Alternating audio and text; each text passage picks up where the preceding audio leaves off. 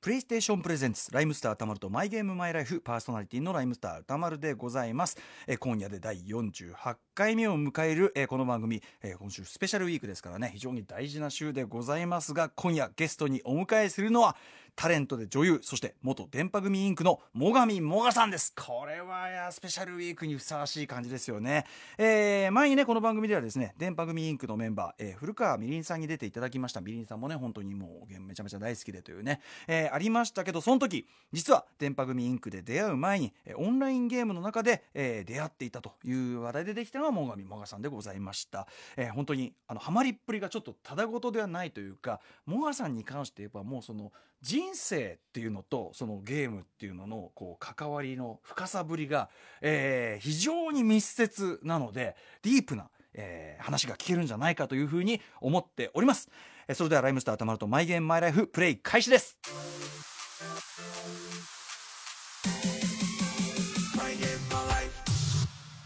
この番組はゲームの思い出や今ハマっているゲームについて楽しく語らうゲームトークバラエティー今夜のゲストは女優でタレントそして元電波組インクの最上もがさん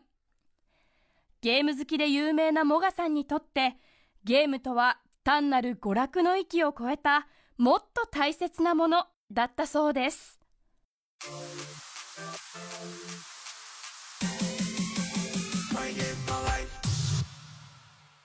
はいということで今夜のゲストは最上もがさんですどうもはい、どうもよろしくお願いすします。もがみもがです。はい、あのー以は前いこの番組ですね、あのー電波組インクからですね、あのー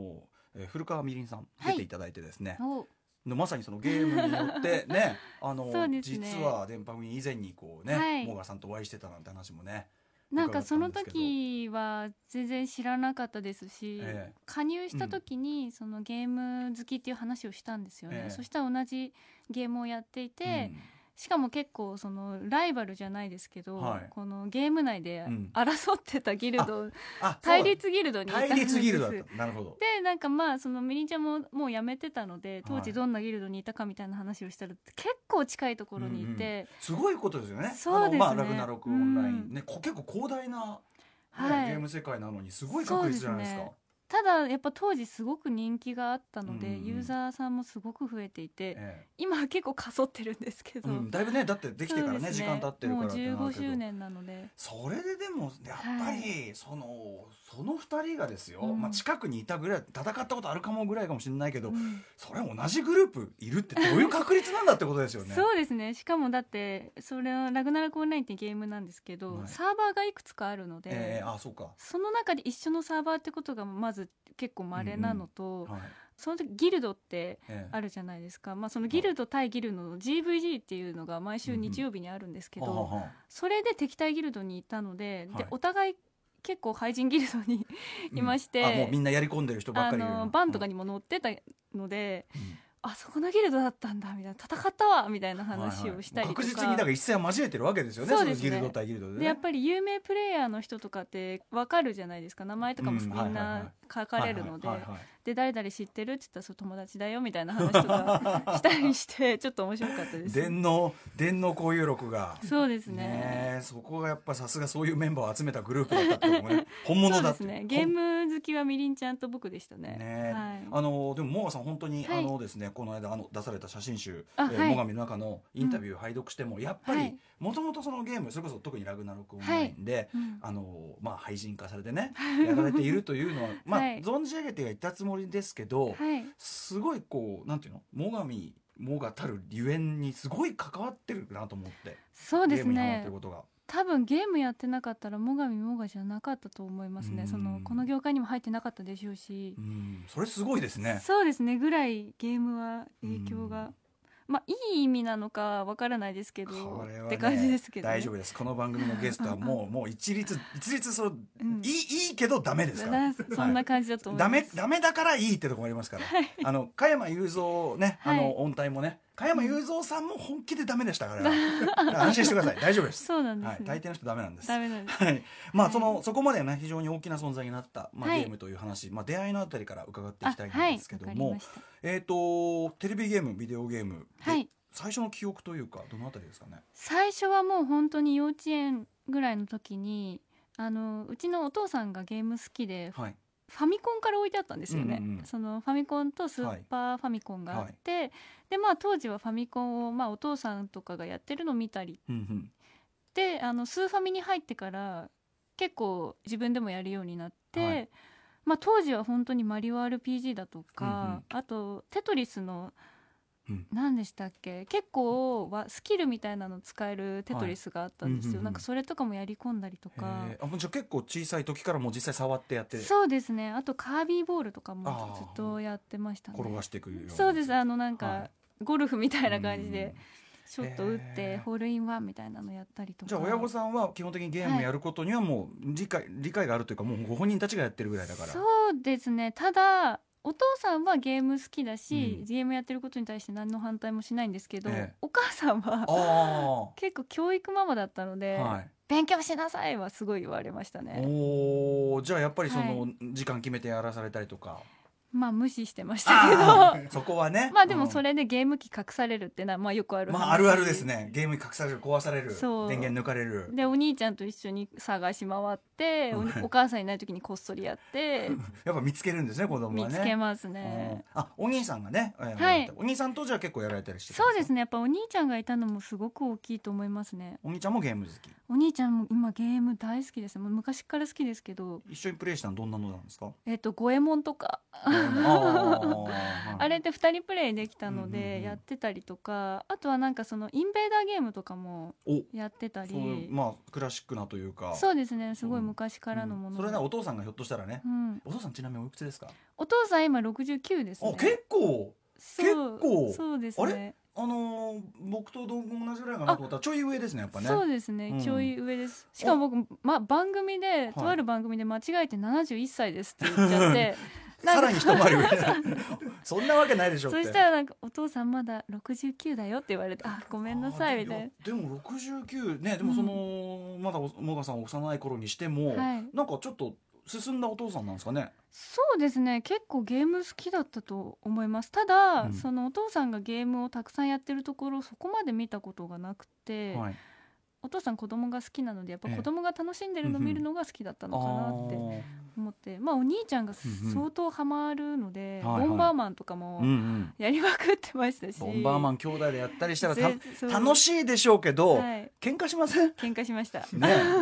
バリバリ僕すっごい負けず嫌いで、ええでお兄ちゃんは頭がすごい良かったうのんうんうで、徹底的にややってくるのうんで、うんクソって思いながらやったり、はいあとスト2なんかもすごいやっておて、お、まあ自分は弱かったんですけど、おおそうですかちょっとアクションはちょっと苦手ですからそうなんんですよ。実はまあなんか。今やったらやり込めるかもしれないんですけど、ええ当時は全然そういうことを考えられなくてと,、うんとにかく打てばいいみたいな、うんうんカシャカシャカシャってやってそうねただお兄ちゃんより強かったのはぷよぷよですおおなぜかぷよぷよだけはおお兄ちゃんには負けなかったですね。あのぷよぷよって僕のイメージだと、女性がやっぱ好きだし強いってイメージがありますよね。そうですね。お落ち芸ってなんか女の人僕も得意じゃない、結構なんうか。そんな気しますね。そんなことないですかねいやなんかパズルゲーって結構女性の方がハマりやすい気ねがします。なんかちょっと僕もそんなイメージがあって。そう男の子はどちらかというとやっぱあのアクション系はい。でまあスト2とかうんうんそうんういうのはみんな男の子やってますけど、ぷよぷよは勝てたという。ぷよぷよは勝てましたね。いいですね。それではでいもこう、ああとまああるあるで言うと、あはいデータ消しちゃっただのさ、あのステージ勝手にやっちゃって怒られただのそういうのそないですかうですね、うんありましたし、うんあとスーパーファミコンとかって結構データ飛ぶじゃないで飛すびか。ねちょっとしたねちょっと当たっただけで消えちゃうし。はいうんでも僕年齢公開してるんで全然問題ないんですけど、ええはい世代的にやっぱりソフトの裏側フーフーするじゃない夫です婦かはい。うんあれとかもしょっちゅうやってましたし、うんうんまあ、とりあえず壊れたら叩けみたいなところもありましたね、はい、なんかね、そのまま可愛いですよね、アナログな感じで、ちょっとバグったりするのがまた可愛いっていうそうね。なんですよエイトビットキーイズムかもしれないですね。とりあえずもう埃をきれいにしてフーフーしてセットして「はい来た!」みたいなのを繰り返してましたね、で、できるだけちょっと今触んないでっていうそうね。そうそうそうこの位置がベストだからみたいなありますでよねなんかやっぱコードとかも切れてきたりするじゃないですかああ、そこまで。そうだからねじれないようになるべく折りたたまずにみたいなのあを工夫あ、したりしてましたね。大事に大事にやっていたという。はいやってました。それはまあ、じゃあ、えっと、もともとお父様買われたり、まあ、お兄様やられたりしてたけど、えっと、ご自分ではい。意思的に買ったゲームって覚えてますか。最初はそうですね。なん多分なんですけど、あのチョコボの不思議なダンジョンがおー自分ですっごい欲しいってなって買っチョたとコボ思うはんです F よねフ。ァイナルファンタジーのスピンオフ的なというこそうとでですすかね。ね。あの、うんファイナルファンタジーがすごく好きだったはいはいので、うんでその中でやっぱチョコボっていうキャラクターってはい、メインで出てきたうんうんりするので、なんかその派生で出た時に、はい、なんかすごく魅力的に感じて、うんうん買おうと思って買ったと思います、買ってまあ買ったのか買ってもらったのかチちョょコっと忘れましたけチョどコボの不思議なダンジョン。はいこれゲームとして RPG なんですかこれは。そうですねもうひたすらダンジョンを登っていうんうくゲームですね、それはもうじゃあずっと一人でやり込んでる。これ一人でずっとやってましたねは二人で初のある意味できないこうやり込み廃人化の第一歩っていうか。あーいやでもこれが第一歩かちょっと記憶があれな んですけどこから廃人かは分かんないけど。そうですね、まあ、モンスターファームとかもやってましたしああーとサガフロンティアもすっごいハマったんですサよガねフロンティア、うん、サガフロンティアも、はいまあちょっと FF 風のそういうファそうでンすまタあジー、スクエニさんの出してるゲーム結構やってたので RPG 的な感じですかね。しかも FF も、あのーいつぐらいかな世代的に、はい多分4ぐらいかうら、ん、あの9までは全部やってておで10はちょっと触れたぐらいで,、でうんうん11でもうオンラインになっちゃったんで、はいはい触れずに、まあ、次の12やってるみたいなーおー。で13は触れてないっていうそ,、うんその後は結構仕事が忙しくなってみたいな感じでやれなかったんですけど、これ私今うなずいたりしてますけど、はい FF 一切やってませんからえーね。本え当で すかもうあのこの番組のこのパーソナリティやって、はいなんとなくあのなんとなくはい FF ってこういうことだろう って、分かってうなずいてだからランバリングによって全然ね、違うとかね。そうですね違いますねうん。結構じゃあちなみうにん FF だとはい何、ランバリング一個だとしたら何派ですか？いや僕実はですねあの外伝として出はた「いファイナルファンタジータクティクス」あっタてクティクいスう、はい。ゲームがすごいハマってしまったんですよね。うんうんでそれがちょうど「チョコボの不思議なダンジョン」と同じぐらいのシーズンに出ていて、うんうんでこの「チョコボの不思議なダンジョン」っておまけディスクみたいなのがついてたんですね。それがなんかその「ファイナルファンタジータクティクス」をうんうん最初からちょっなとんか体験できる。強くてニューゲームみたいなことできるデータがあったんあですよ。へえあ得点そうデですータみたないな。だから最初は普通にコツコツやってたんですけど、はいなんかそのディスクにあの最初からレベルマックスっていうか装え備え全部揃ってるみたいえなえシステムがあって、うんうんうんでそれも二度楽しめるというか、うんうんあでややり込んだりとか今で言えばそういうね、初回得点ダウンロードコンテンツとかそういうようなそうそうそうそんな感じです、先ね、駆けなんこれね「ファイナルファンタジータクティクス」今までのゲストだと、はい多分ベースボールベア小出祐介君が、あ小出さんそうなんですそうなかんですよえー、面白い、うんちょっと話したいですねね、いや今まで話したことないですか小出ちゃんと。えっ、と対バン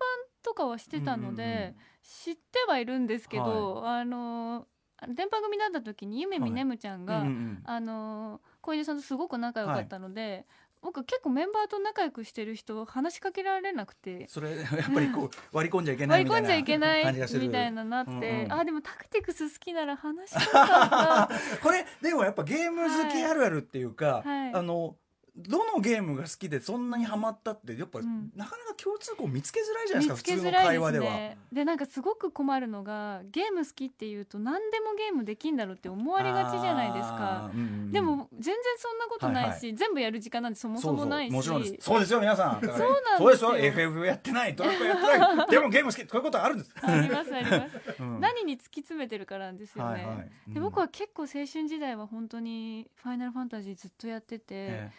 まあ、そのナンバリングの中だとあの9あがナイン結派構ハマっえて、うんうんまあ多分一番ま女のの子向けではあるゲームなんですこよ、ね、れあのマノエリナさんとかおそうなんですえーうねん、夏菜さんもそうかなええそうか夏菜さんあねも夏菜さんは天だごめんなさい夏菜さんあ夏菜さん、天ですね高橋愛さんは天派ですあそうなんですもうあのねファイナルファンタジー天右翼です、もうね高橋 愛さんその話しかしない右翼うんないんだはいあのないんだですからキャラがすごいね。やっぱ可な愛んらしいかうんその今までって結構まあ当初の4とか56あたりはちっちゃいじゃないではすいか。はいはい 頭身がね当時がちっちゃいんですけど、どんどんまあセブンかええらちょっとポリゴンにうんはいなってきちょて、っとまあリアル化方向といかそうですねで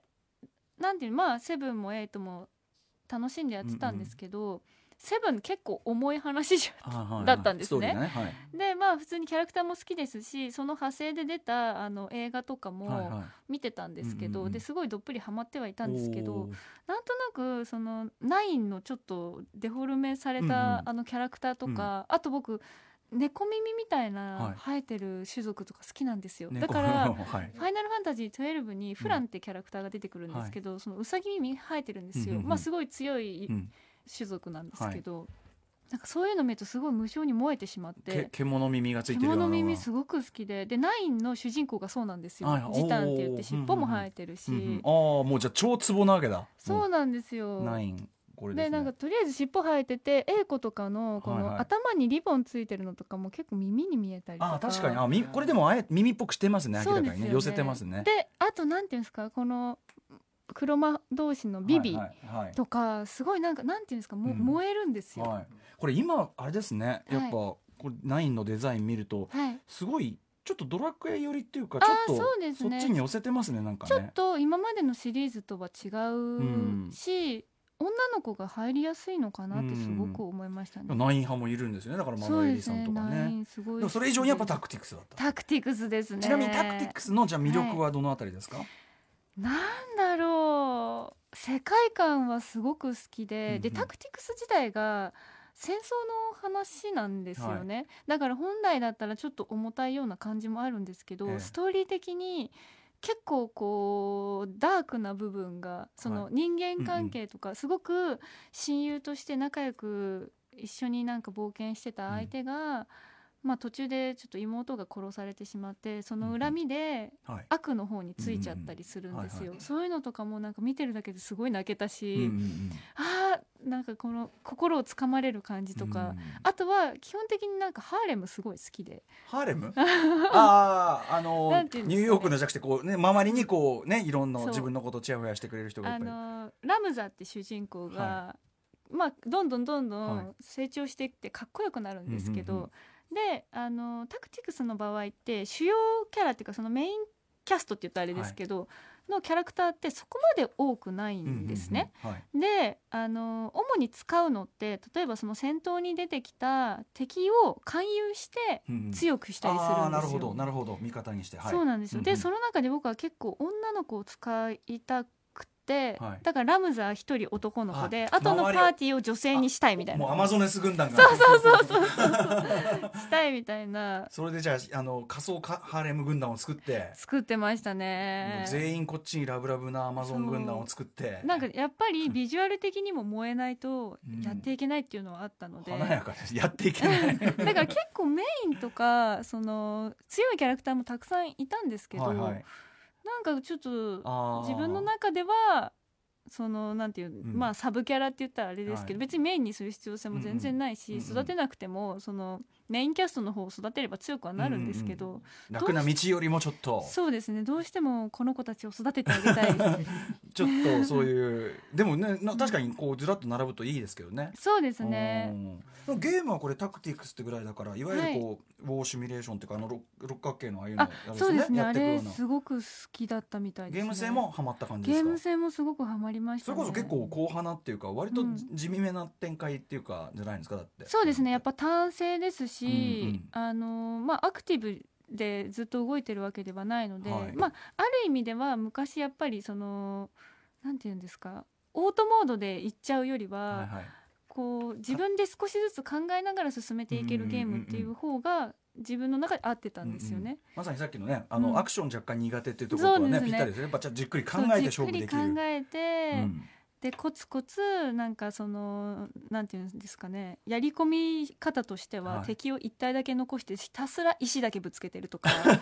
で経験値もらうみたいなああなるほどそれはいいレベル上げにはなるんですかそうですねだからレベル上げのやり方は敵にヒールをしながらみんなでボコボコボコボコ叩いたりえちょっとずつちょっとずつ削ってんでしょ そうなんですめよっちゃ陰湿な倒し方っていうか陰湿なやり方だったんですけど その方がやっぱりなんかちょっとずつね経験値が効率的にもらえるって言ったらあれですけど、ちなみにですね、はいえっとベースボールベア小出さんの、えーはいファイナルファンタジータクティクスハマったポイント一口メモ、はいやり込み要素としてマップに埋まってるアイテムの発見レアな武器あーありまをすね敵が落とすねありますあるんですけど、はいレア武器を装備した敵から盗むというのがありましてありますねでレア武器を投げる敵からキャッチしないと入手できない武器があるんですが、うんしかもそれはディープダンジョンという真っ暗なあエクストラ超ダ好ンジきョンですディープダ ンジョエクストラダンジョンにしかいない。ンめっちゃ行きましたディープダンジでョ必ンずそいつがいるわけでも必ずそれを持っているわけでもない、うんそれをキャッチするためにクソ難しいそこに延々潜りました。そうなんですよディープダンジョンってもうさい最後の最後にしか出現しないダンジョンで、はいうんランダムなんですよ出てくる敵がうん だからもう何回も何回も困りましたしその BGM も頭に残ってます し残るぐらい。でもう暗いし、うんでもとりあえずキャッチできる忍者とかをずっと育ててたりとかあーキャッチゲーム本編よりキャッチにかけた時間の方が長かったんじゃない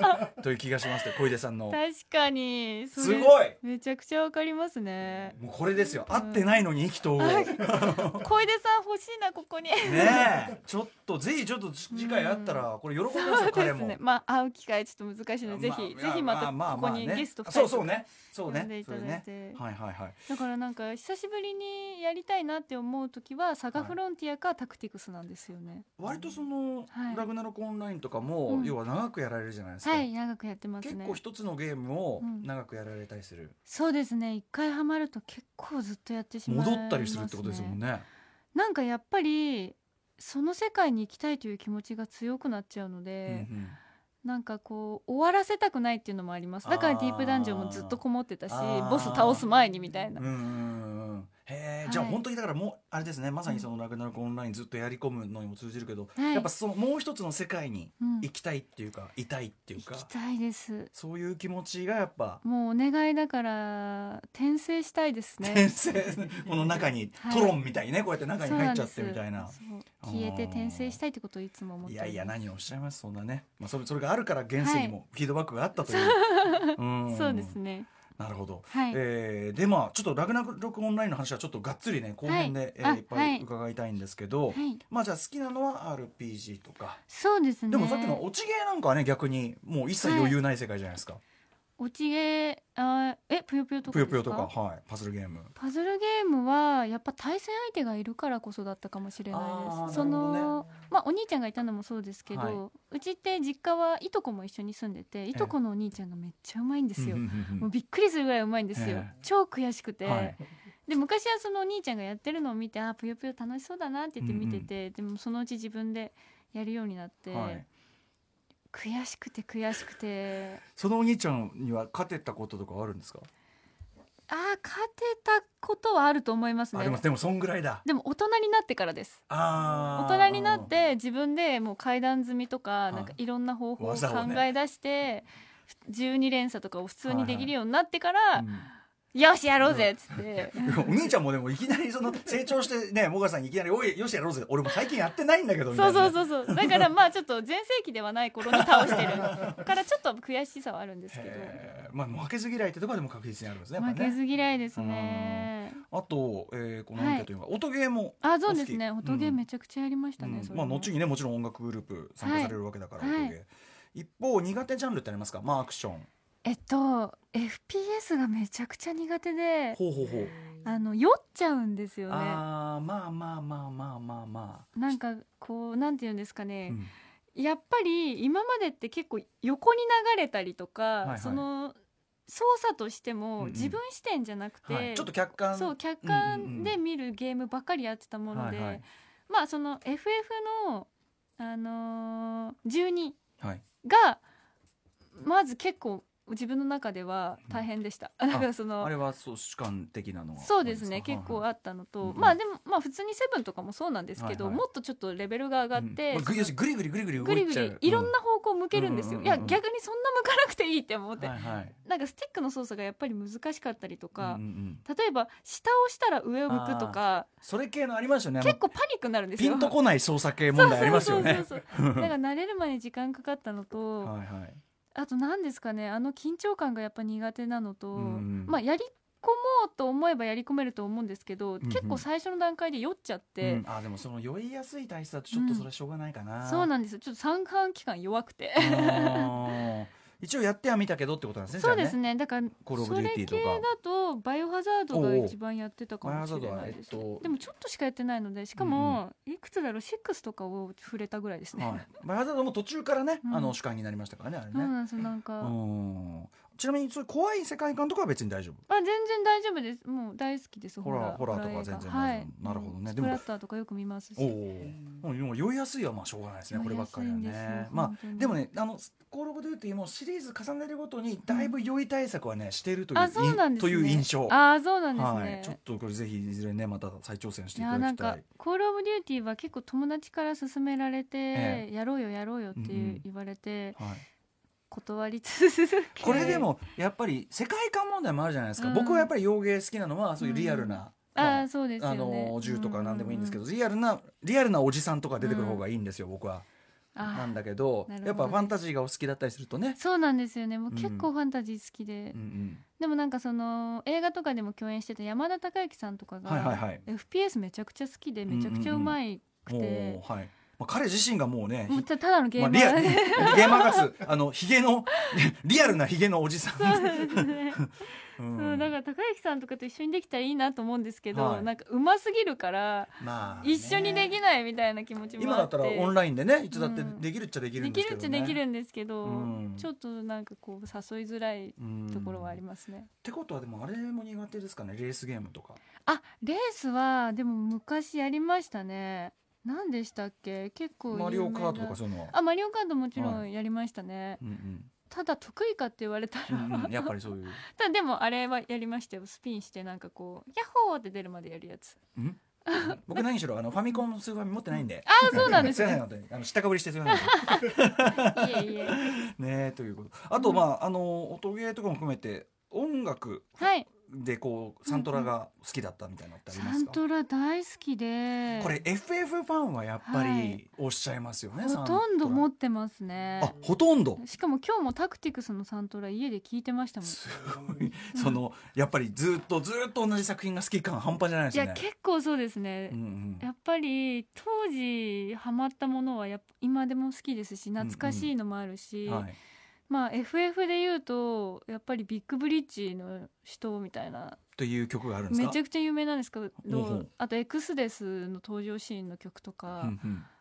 やっぱり今聞くと、あのー当時のそのはいはい音質がいいとかではないうんうんうんうんしそのピコピコ系の曲だったりはするんですけえど、えええうんうん何回聴いてもこの曲すげえって思っちゃっうんうんてへ、えいやなんうんうかん楽しく聴いてますね。ねあでもそれ聞けばやっぱりね、うんあのその世界も思い出す そうですね場面を思い出しますしやあっぱと、うんあのニーヤ、はいニーヤレプリカンとニーヤレプリカントあニーヤシリーズのニーヤレプリカントかそうですね、それは実はゲームはそこまでやれなくて、はいはいまあそのちょっと始めたのが電波入ってからだったのではいはい忙しくてできなくて、でもサントラすごく気に入ってたのでそればっかりは聞いてましたねそんなことってあるんですねゲームあんまりやってないのにそサうンなんですトよラだけ気に入るでもニーヤのはいサントラ、多分めちゃくちゃ人気ですよあそうですスかクエニファンの人人は大好きだと思いまわす、われっていうかスクエニゲーム好きですよね大好きっでてすねいうのはね結局ね、はいサガフロンティアといいそうですね、うん結構そうかもですスクエアニックスのやっぱりなんか世界観というか、合うんですかね、合うかもしれないです合うし多分も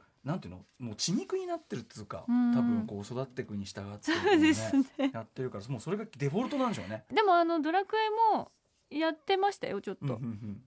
ただ僕がやってたのはドラクエの「あのはいテリーのワンダーランド」うんうんあのそれは結構そのモンスターを捕まえてきて育成するみたいああはいなはいはい。のがあったうんのうんうんでそういうシステムはちょっと面白そうだなと思ってやってましたね「あドラゴンクエストモンスターズ小野塚隼人さんはい俳優の、小野塚隼人さんがこのシリーズの話をされてい」たといえー、そうなんんですねこれは結構やりましたね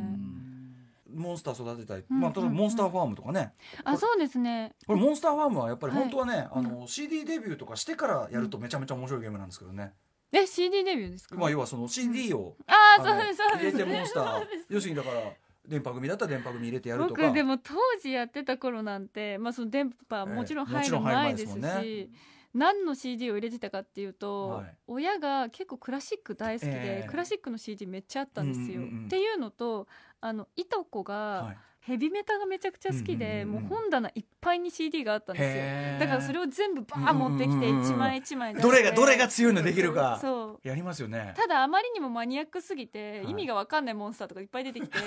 こんなの出るんだみ出たいなるんだみたいなやっぱり音楽がマニアックだと出るモンスターもマニアックみたマいなニアックなんですよしかもやっぱ音楽とまあそのちゃんと設定うんがされてるものだと、はい音楽と一緒のモンスターが出てきたりするんですよヘビねなメんタかだったらちょっとそういう雰囲気のが出てきたりとなかんか関連したものとはかあが出てきたりするのも面白かったへえであすそしうなんですねまあその洋物のヘビメタなんかは絶うん対その、は記録に入ってないと思うので、はいはいええまあ、適当なのが出るんですはけど、いはいはいうんでもそういう楽しみもありましたね。うんでなんか育てるの結構好きなのでまあもちろんポケモンとかもハマりましたしああなるほどなるほど、うんうんうんでも自分がハマったのはもう緑とかの世代なんであポケモン緑とやったのはピカチュウうんうんはいあと金銀ぐらいですうね、んそっから止まってますそれはだからやっぱその、うん多分モガさん世代にはもうデフォルトとして多うんう分んあった、みんなやるものみみたいんななやってたと思いますねもう朝早くに起きてからそう考えるおと兄ちゃんと一緒に やってあお兄ちゃんとねだからそのうんお兄ちゃんとやったり、まあ、みんなほぼほぼやってるよううんうなん世界から、どんどんこうなんていうか今のモガさんに至るですねどどの時期からこう、はいなんていうんですかね、うんゲームにその逃避的な要素っていうか、求求めるようになったとか記憶あります、えっと自分の中では中学生あたりかなって思ってますね、うんうんうん小学生の頃ははいまあ結構外で遊ぶのも好きだったので、アクティブに、まうあ、んスポーツが好きっていうのもあるんですけど、結構外であの鬼ごっこしたりとうんか、うんまあでも家でももちろはんいゲームはするけど、それは休みの日にやるみたいな、そこまでどっぷりっていうのはあんまなかったんですけど、まあ、中学生の時に学校が結構嫌いになっええたシーズンがあって、うんうんでなんか割とずる休みじゃないですけど、うん不登校になりがちになって、あとはもう保健室の先生が理解のあるうんうん美しい先生だったもんで、はいはいなんかいつも保健室行って「具合悪いです」って言って「ああじゃあ帰りなさい」みたいうんうんなうんうん 感じではい帰らせてくれたりして、うんうんうんその時にまあ家に帰ってパソコンをつけて、はいお父さんがプログラマーだったので、うんうんうん家にパソコンがあるっていうのがおー常識だったんですよね。はいはいでそれがもう本当ちっちゃい頃からずっとだったので、その頃からパソコンでもゲームやってたのもあるしでそこでなんて言うんですかね結構絵を描くのも好きだったんですね、うんうんアナアナログじゃなくてデジタルで描くっていうのはも。いんでそれでいろんな絵師さんのサイトとかを見ていた時うんに、うんたまたま「ラグナロクオンライン」のテスターが始まるみたいな、うんうん私これやろうと思うんだよねって書いてあるブログを見つけて、えええちょっとやってみたいと思って始めたのがきっかけで、それがじゃあある初オンラインゲームでもありますかそうですねなんか初ですねそれまではへーあのオンラインじゃなくてオフラインであのダービースターリオンうん、あダビスタねはいはい馬を育てるやつダビスタはい、ダビスタダビスタうわ懐かしいダビスタ久々に聞いたダビスタはいはいダビスタはお父さんがすごい好きでやってたので、自分もやり始めたら結構ハマってやってやまっしぱた、ね動物育て系ってみたいなねそうそうあれですよね馬育て芸だったねうんはいえー、でそこででも要はまあ、はいね学校というには居場所がなくて、まあそうそうですね年帰ってきてるところでゲームの中に広大な広大広な大な居場所がそうで見すつかったみたいなことですよね。結構中学の時にそのまあ1年生の時はなんとかなってたんですけうど、んちょっと部活内でいじめがあったりして、うん部活に行きづらくなったりとか、うんうんうんあとは2年生とかになった時にちょっと担任の先生と折りが合うんわなうんくうんうんそういてう、こともあるでしょう。うん大うなんかもう結構それが辛かったりとか、うんうんうんで行く意味もよく分かんないってなっちゃって、はいはいうん友達とうまくいかないうんうん先生ともうまくいかない、うんうん部活にも行けないみたいな、はいそれでやっぱりこうゲームをすしてみようってうんやってみたらそれがすごく楽しくて。で向こう側にはいろんなとこにいるいろんな人がいるわけですそようね。ですねもう世界中の人が一緒にやってたので、まあそうそうするとやっぱこっち側の狭い世界にこだわんなきゃいけない理由がもうなんかそうなんよですよくわかんない意味わかんないよってななりいまんすよね。ですよね、うん、いやそれすごいいいってことだと思うんですよ、僕は。でもすごい救われましうた、んうそこはうんうん。なんかやっぱりひ人と話すのがすごく不得意だったんですけど、ええタイピングだけはめちゃくちゃ早かったんですうよ、ん、カシャカシャってねめっちゃ早かったんですよ会話だからこあのコミュニケーションが嫌だとか苦手なわけじゃないんだって思いますよね、 そうですね文字打つの方が楽と思っていて、うんうんうんでやっぱ喋るって意思を伝えなきゃいけないけど緊張しちゃって声が出なかったりする場合でも、パソコンだったらはいもはういブラインドタッチでカタカタカタカタうんうんうん、言えばいいしそれこそちっちゃい時から触れ慣れてるから早いんでしょうねまたそうねなんですよめっちゃ早いんですよ、うんうんうんだからなんかその方が楽だなって思ったしあとなんかこうゲームはゲームだから詮索しないし、はいはいはい顔が見えないかうんうんうんらうんキャラクターとして架空の自分を作れるっていうところも自分の中でははいありがたかったというか、うんうんうんいいですねでもはいそれでね、こっちの狭いねこううん人間関係ではなんかそのなんか居場所ないような気がしてたけど全然いろんな人と当たり合ってんですけどそうですねっていうねいろんな人と知り合いましたねこ。れすごくだから絶対いいことだと思うんですよ ね。その不登校っていうとなんかすごい重大なね、その何か失敗っていうかさそのんなんかこういうふうに捉えられがちだけど全然そんなふうに考えることないっていうかたかだか一個うん学校行かないだけでしょっていうとかなんかね。そうなんですようね、んまあなんか学校で学べないこととかも学べるねことすごくあるなって思いましたし、例えばなんか学校で落ち込んで帰ってきて何もない方が多分もっと落ち込んじゃうけど、自分の場合は家に帰ってきてパソコンつないだら誰か一緒に喋ってくれるっていうのがすごく嬉しくて、しかもまあそれはある意味リアルな人ですからねオンラインなんだからそうでねでやっぱそのチャットを打ったらチャット返ってくるから、はそこに存在してるんだって思うし、全然コミュニケーションですよそれは。そうですそうです、んで別に NPC でもないですし、んうんボットでもないですし、はい、ぼ僕みたいにねあの自分よりちょいバカなあの NPC をからかって遊ぶのが最高みたい な、そういう人として閉じたね姿勢よりはずっといいっていうね そうです仲間がいる方がいいなと思ってまし たね。いやもうあのそれこそ河合賀門さんのね、うんその河合賀門さんも学校行かずに家の敷地内にある、えー、と自分で作ったお母さんにバレてない秘密基地の中でうんこもってゲームやってたとか、そうなん ですね。それはもうしかもそれを堂々とねもすごうい。 やってやったぜぐらいの感じで、ね、だからバッチリなんですよ。うんはい、じゃあちょっと後ほどまたその、あのラグナロクオンラインね、はいまあでもどんばま り、えーしてから先のお話はね、えっと、来週またはい。伺いたいと思いわまかす。りました。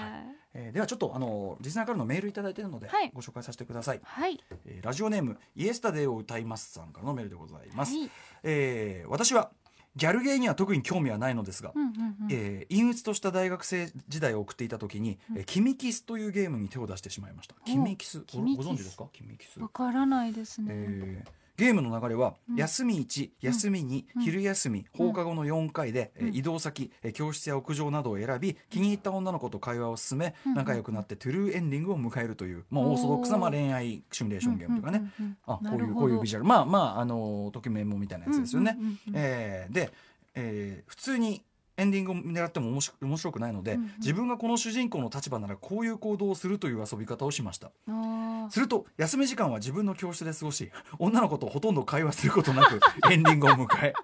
男友達との友情エンドになるという現実での経験をもう一度ゲームで味わうことになりましたそうなんですよね。わかります。やっぱ結局あのバーチャルでやってもやっぱり自分は自ダメなん分 自分は自分なんですよ。自分は自曲げないと攻略できないんですよ ね。曲げないと自分を曲げないと。でこのままではダメになると思い行動範囲を広げるため架空の時間割を作成しましたまずさこのままではダメになると思いっていうのがよくわかんどなういいうふうにダメでしょうかえね。ー月曜水曜の2時間目は音楽だから休み1は音楽室に向かうや今日の理科は実験だから理科室へや、今日は天気が良いから昼食は教室でなく屋上でた食べるなどをすることにより、女の子たちの会話を増やすことに成功しましたおお、おめでとうございます。しかし当然それだけでは女の子と仲良くなることはなく何度も友情エンドを見るのが嫌になっいいんだ。嫌になったので結局普通普通にプレイしさっきの曲げるですね気に入ったヒロインとエンディングを迎えました あー私はキミキスから自発的に行動しなければ何も変わらないということを学びましたわあ、素晴らし い。だからその俺は俺でこれでいいんだとかやってるとまあ少なくともモテはしないぞと、うんうん。ね、いや本当その通りで僕もこういうゲームははい、一切持てないんですよ、やはりそう行動自体に問題が、多分もう自分の性格に難がありすぎて、うんまあバーチャルとはいえ、え大抵の多分その心理状況はみんな一緒だと思うんですね、うん女の子側の、はいはい多分僕が悪いっ てえ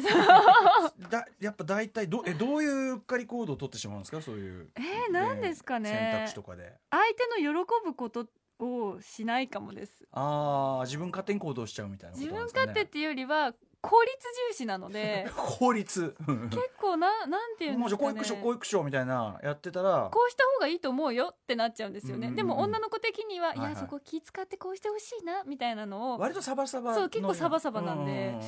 ううダメでしたねなるほど全然落とせなかったのでこれでも変なねサバサバだってモテる場合だってあるんじゃないそれは現実世界ね、うんと思ってたんですけど誰に僕はそのサブに訴えてるか 分かりませんけどそうなんですうんダメでしたねその恋愛ゲームの時は、男の子主人公のやつとかでも全然やったりするんですかそうですなねんか来て結構あの見た目がいい方にしてうんまっす、ていうか一人称僕もねだってそれはあっそうですね僕はあれです男の子のキャラをメインで使ってていうことですよね。そうですだのの癖が結構、それはもうラグナロクの話ですけど、うんうん完全に現実を侵食しそうしきってですね仕切っているパターンですよね。なんかはないんとなくももがさんといえば僕っていう一人称が当たり前に思ってるけど冷静に考えると、そういう理由かって考えるとかなりあちょっのと痛いんですけどいや痛いというかまあいいですいい意味でいい意味ですよいいいい意味意味で大丈夫でですかいい意味で見失ったまま来てる。 そうですねだから結構普通にキャラだっておキャラを作ってんだわざとって思われちゃうんですけど、うんうんうん裏でも普通に僕って言ってるから、結構共演者の人から裏でも僕なんだねって言われて、そういうことじゃないんですよねそういうことじゃなアいイんデですンよティティなんですよ。僕あのメールでも僕ですし電話でも僕ですし、うんうん出てる時も僕ですし、うんずっと僕ですよみたいな、うんでもそんぐらいラグナロクでの人生はいラグナロク性がやっぱり大きな位置を占めたってことですからね。そうですね青春時代はそこで過ごしてますからねではこれは来週はぜひそのはいラグナロクでのその人生はのい方のお話をはいえーたっぷり伺いたいとえよろしーくお思い願まいしす。ます来週もよろしくお願いいたします。はい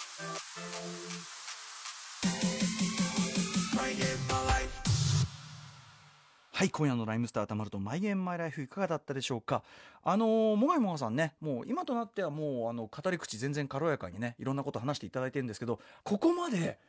ゲームがあって本当に良かったですね感っていうかねゲーム本当にあのあのゲームというのも、まあ、本当にポジティブな面と言っていいと思いますが、えー体現されてるというかねその歩まれてきた方なんじゃないでしょうかね、えー来週さらにですねこの「ラグナロクオンライン」というかね、えーいかに彼女がですね、えーゲームに、まあ、人生を救われていくかという話後編伺えると思います、えーそしてスペシャルウィークの今週はですね縛りプレイやゲームにまつわる思い出を送ってくれた、えー皆さんの中からですね抽選で2名様にプレイステーション4をプレゼントいたしますいつも思うけど太っ腹ですよね俺が欲しいんだけどな、えーメールアドレス mygame.tbs.co.jp mygame.tbs.co.jp えーどこかに必ず、えー PS4 希望と書いていただいて、えー3月12日月曜、えー到着分まで、えーこれ締め切りとさせていただきますので、えーどしどし送ってくださいえーまた、えー番組公式サイトの放送後期はですね、えー TBS ラジオクラウドで配信されている完全版トークチェックお願いしますあのもがいもがさんめちゃめちゃ実はいっぱい喋ってるんでこれは多分今日番組はとてもじゃないけど放送分はとてもじゃないけど何分の1ぐらいかなっていうぐらいなんでね、